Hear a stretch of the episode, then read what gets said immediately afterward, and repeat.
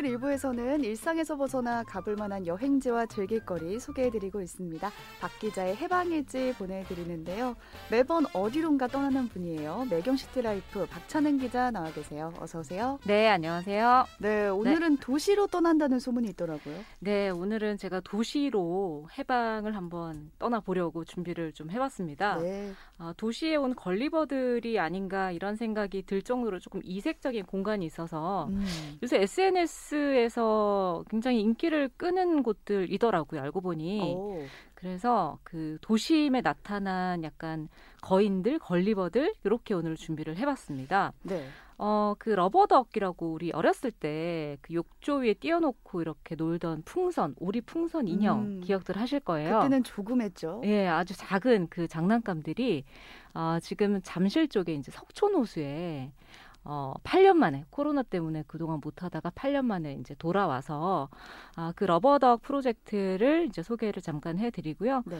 그리고 이제 금호동에 아, 블랙핑크의 제니가 다녀갔다라고 해서 굉장히 음. 화제가 된 어, 공간 2층 높이의 그 거대한 거인이 이렇게 쭈그리고 앉아 있는 사진으로 SNS를 요즘 한창 달구고 있다고 해서 제가 직접 다녀왔습니다. 네, 네. 이번에는 네. 정말 사람들이 몰려드는 곳 두 곳을 가지고 오셨는데 네. 오늘 그 쭈구리 거인과 네. 러버덕이 있는 곳으로 가보기 전에 네, 네. 여행하는 공공 미술이라는 그 주제부터 좀 얘기를 하고 예, 가볼까요? 예. 이게 왜냐하면 러버덕 때문에 제가 여행하는 공공 미술이다라는 어, 주제를 이제 생각을 해봤는데요.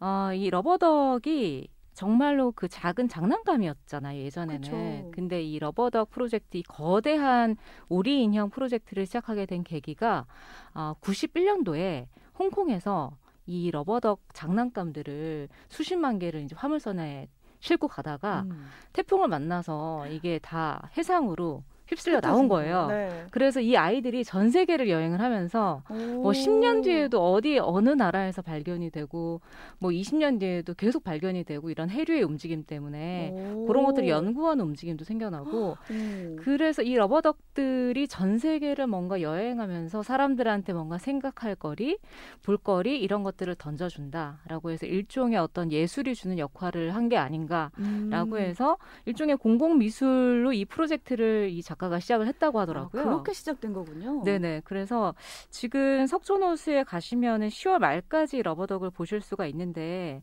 어, 처음 이제 우리나라에 온 건 2014년 그때 세월호 사건 직후에 뭔가 사람들에게 위안과 어, 음. 어, 그런 위로를 전하고 싶다라는 이런 작가의 의도 때문에 처음 이제 2014년에 한국에서 전시를 시작을 했고요. 그 여행하는 공공미술이라는 테마에 맞게 그 이후에는 이제 뭐 어, 미국이나 호주나 다른 여러 나라 20개의 국가가 넘는 나라를 이 러버덕이 여행을 했다고 합니다. 아, 전 세계의 호수를 다녔네요. 네네. 그래서 이 작가가 처음에 이제 그 어, 조건을 내건 게 무조건 물 위에 떠 있을 것. 음. 그리고 너무 상업적인 장소에 전시하지 않을 것. 그리고 모든 사람이 볼 수 있도록 거대한 규모로 이제 만들어 줄 것 이런 것들을 요구를 했다고 하더라고요. 음.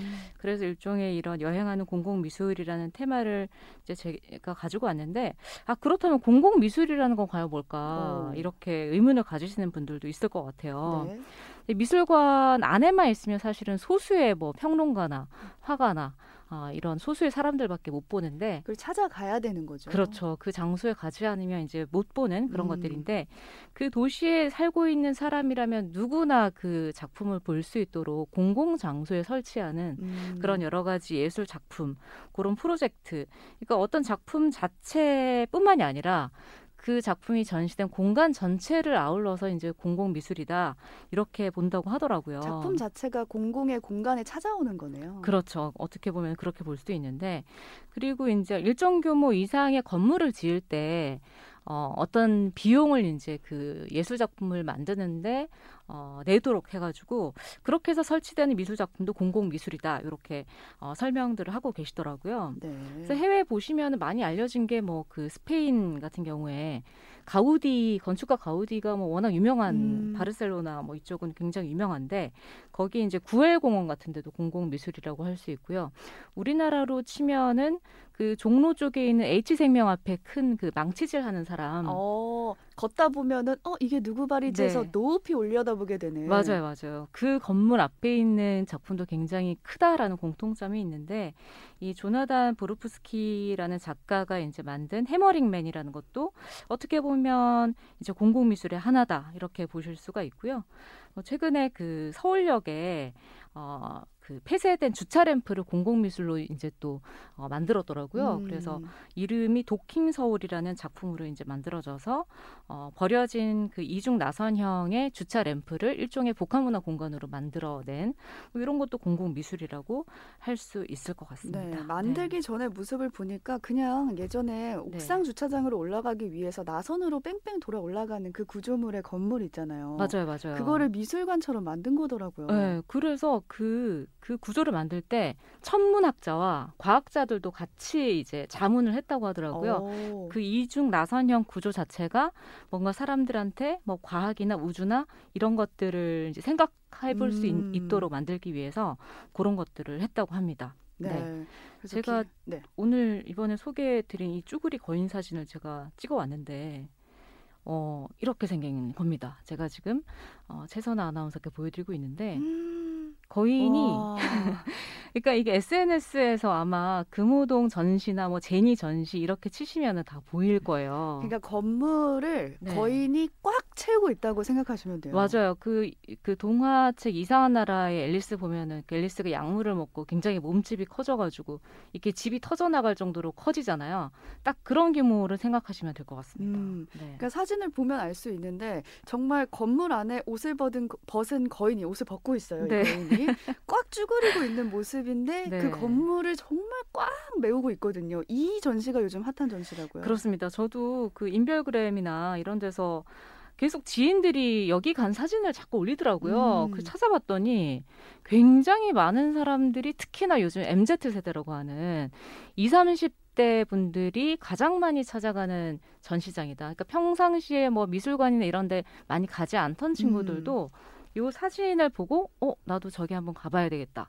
라고 해서 이 금호동에 있는 복합 문화 공간을 많이 찾고 있다고 하더라고요. 이 전시는 어떻게 열린 건가요? 이게 그 향수 컬렉션, 그러니까 한 브랜드 향수 브랜드가 만든 새 컬렉션 어, 캠페인을 알리기 위한 pop-up store예요, 사실은. 음. 근데 처음에는 상품으로 시작을 했지만 이 상품을 이제 보러 이 공간을 채워놓은 여러 가지 이런 거인의 모습이라든지 또 그 공간각적인 어떤 그 향 이런 것들을 다 공간에 이렇게 좀 퍼뜨려가지고 사람들로 하여금 체험할 수 있게. 음. 그리고 이 거인은 뭐야 도대체?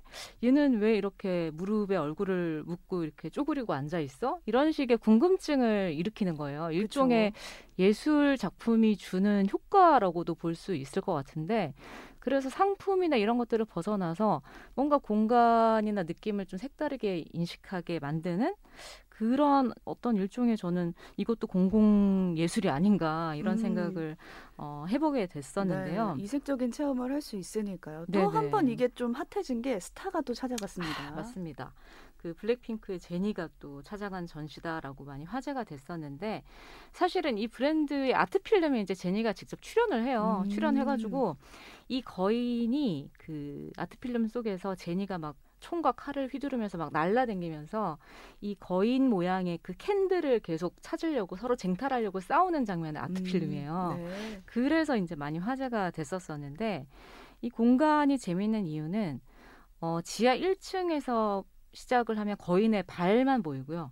아. 1층으로 올라가면은 거인의 약간 그 허리깨, 머리하고 음. 이런 것까지 보이고 2, 3층 위에 맨 꼭대기까지 올라가면은 거인의 그 바로 정수리 위에서 바라보는. 음. 그래서 이 공간을 다 훑어봐야 거인의 몸 전체를 조망을 할 수 있는. 그렇죠. 네. 우리가 쭈그리고 앉아 있을 때 딱 고개 숙이고 있으면 그 목 뒷덜미랑 뒤통수만 보이잖아요. 맞아요. 그게 딱 옥상 가면 볼 수 있는 거고 내려갈수록 그 밑에 모습을 볼 수 있는 그렇습니다. 특별한 공간 같이 네, 느껴졌어요. 네, 그래서 그거 전체가 이제 art installation이다. 예술 작품을 설치해 놓음으로써 사람들한테 이색적인 어떤 음. 어, 압도적인 그런 느낌 굉장히 뭔가 이색적인 느낌 이런 거를 선사했다고 이제 많이들 어, 평을 하고 있는데요. 네. 그래서 여기 그 전시 제목이 살러스, 어, 위안, 위로라는 단어죠. 살러스, 음. 한 줌의 위안이라는 주제로 10월 말까지 이제 전시가 어, 되고 있는데요. 한 줌이라고 보기에는 굉장히 거대한 큰 줌입니다. 네네.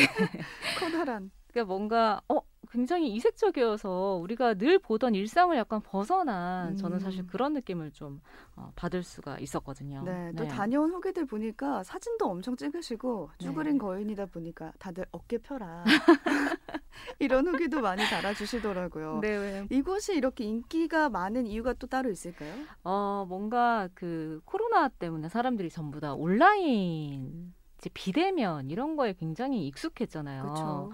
저희도 뭐 비대면 랜선 여행 이런 거 많이 소개를 해드린 기억이 있는데 이제 코로나 때문에 그렇게 그 비대면 온라인에 뺏긴 사람들을 약간 좀 이색적인 경험이나 이런 것들로 좀 오프라인 공간으로 끌어오자 음. 약간 이런 식의 마케팅을 한 것 같아요.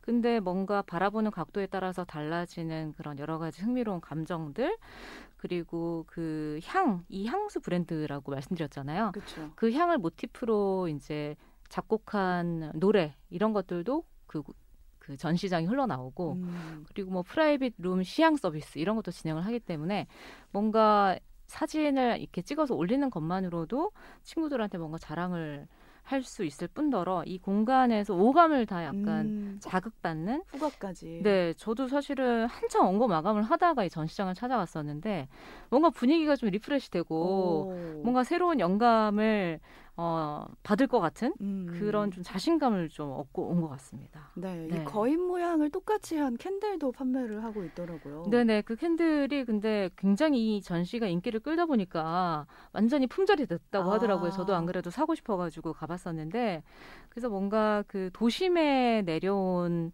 걸리버 음. 소인국에 우리가 살고 있고 거인을 음. 만난 것 같은 뭐 그런 느낌들을 좀 받을 수 있는 것도 어, 이런 예술 작품을 보고 우리가 느낄 수 있는 긍정적인 어, 그런 과정인 것 같습니다. 네, 진짜 네. 말 그대로 일상에서 벗어나서 무언가 걸리버가 딱 지구에 떨어졌다면 다들 한 번씩 보러 갈 거 아니에요. 그렇습니다. 그런 느낌으로 한번 구경 갔다 오셔도 좋을 것 같습니다. 네. 코로나로 좀 많이 다니지 못했던 사람들에게 이렇게 이색 경험을 제공하는 오프라인 공간이 많이들 생기고 있는데 그런 공간이 하나 더 있습니다. 이번에 석촌 호수로 좀 가볼까요? 네, 제가 아까 아, 서두에 잠깐 소개를 드렸던 석촌 호수 러버덕 프로젝트인데요. 네. 어, 이 8년 만에 돌아왔습니다. 네. 높이가 네. 제가 실제로 가보니까 어, 진짜 한눈에 이렇게 그 사진을 찍을 수 없을 정도로 음. 바로 앞에서 보니까 굉장히 크더라고요. 높이가 한 18m, 옆으로는 한 23m, 그리고 이게 그 전체적인 무게는 거의 몇 톤에 달한다고 하더라고요. 아 정말요? 네. 무게도 많이 나가는군요. 그래서 이거를 이제 그 밤에는 또 야간 조명이 딱 켜져가지고 밤에 더 예쁘더라고요. 사실은 음. 낮에 가는 것보다 여기를 어떻게 찾아가나 물어물어 찾아갔더니 석촌호수 보면 두 개로 나뉘어져 있잖아요. 그 동쪽에 동호 그리고 서쪽에 음. 서호 이렇게 두 개로 나뉘어져 있는데 그쪽에 그 엘타워 바로 앞에 서 있는 동호 동호 쪽으로 가셔야 음. 이 오리가 이렇게 귀엽게 타워를 바라보고 서 있는 모습을 이제 보실 수가 있는데 엘타워 쪽으로 네네. 내비를 치고 가셔야 됩니다. 네, 석촌호수 동호 쪽이고요. 네. 이게 아까 말씀드린 것처럼 그 네덜란드 공공미술 작가가 이제 처음에 시작을 했고 그게 2007년이었어요. 2007년 음. 프랑스에서 전시를 시작을 해서 그때는 지금보다 훨씬 컸다고 합니다. 26m. 라고 하니까 아 그래요? 좀 네. 작아진 거네요. 굉장히 컸었죠. 처음 네. 시작했을 때는 굉장히 컸는데 어, 많은 나라를 순회를 하고 2014년에 이제 한국 석촌호수에 처음 띄어졌는데 음. 한달 동안 무려 500만 명이 다가 다녀갔던. 아, 네, 이때 난리였죠. 정말 기억이 네, 나요. 처음에 딱 이런 대형 뭔가 어 이런 예술 프로젝트를 사람들이 처음 접한 그쵸, 데다가 그쵸. 또 굉장히 귀엽고 앙증맞은 음. 모양이었어요. 그래서 SNS 인증샷을 찍으러들 많이들 방문을 하셨었는데 당시 재밌었던 게그 바람이 빠져가지고 이 우리 인형에 바람이 빠져가지고 실제로 갔는데 뭔가 불이밖에 안 보였다 뭐 이런 음. 목격담도 이제 들리고 했었었는데요. 이 러버덕이 2014년에 띄어졌고 그 이후에도 같은 장소에 뭐 슈퍼문이라고 해가지고 달 모양의 동그란 그쵸. 모양 조명 등도 여기 설치가 됐었고요.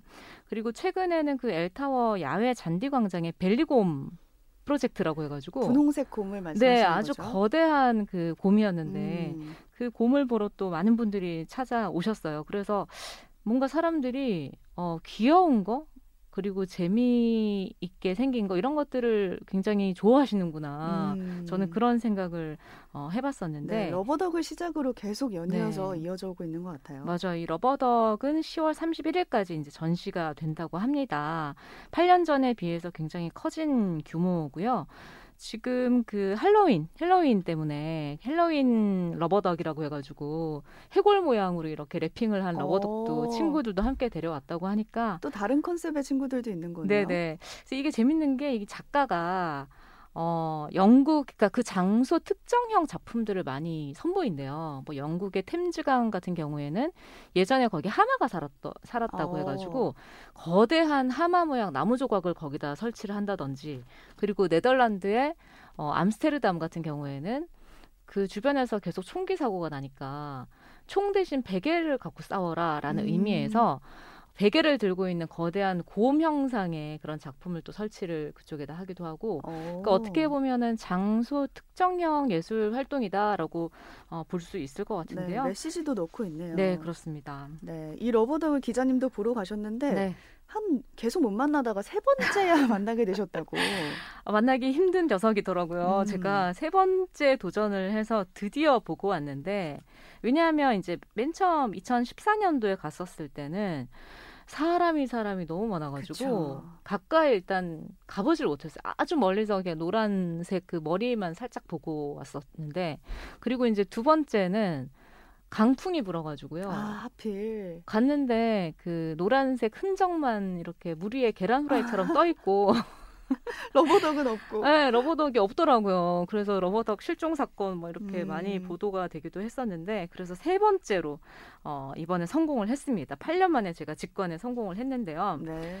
그래서 그 이제 바람이 많이 불어서 일부러 바람을 빼놨다고 하더라고요. 음. 왜냐면은 강풍이 불면은 이게 그 재봉사들이 PVC라고 하죠. 합성 수지를 200조각을 다 일일이 재봉틀로 다 이어붙인 거래요. 아. 그래서 초속 뭐 5미터 이상 바람만 불어도 이게 찢어질 수 있다라고 음. 해가지고 그리고 그게 손상이 되면은 고치는데 일주일이 걸린다고 합니다. 근데 전시를 한 달 해야 되는데 일주일 동안 고치면.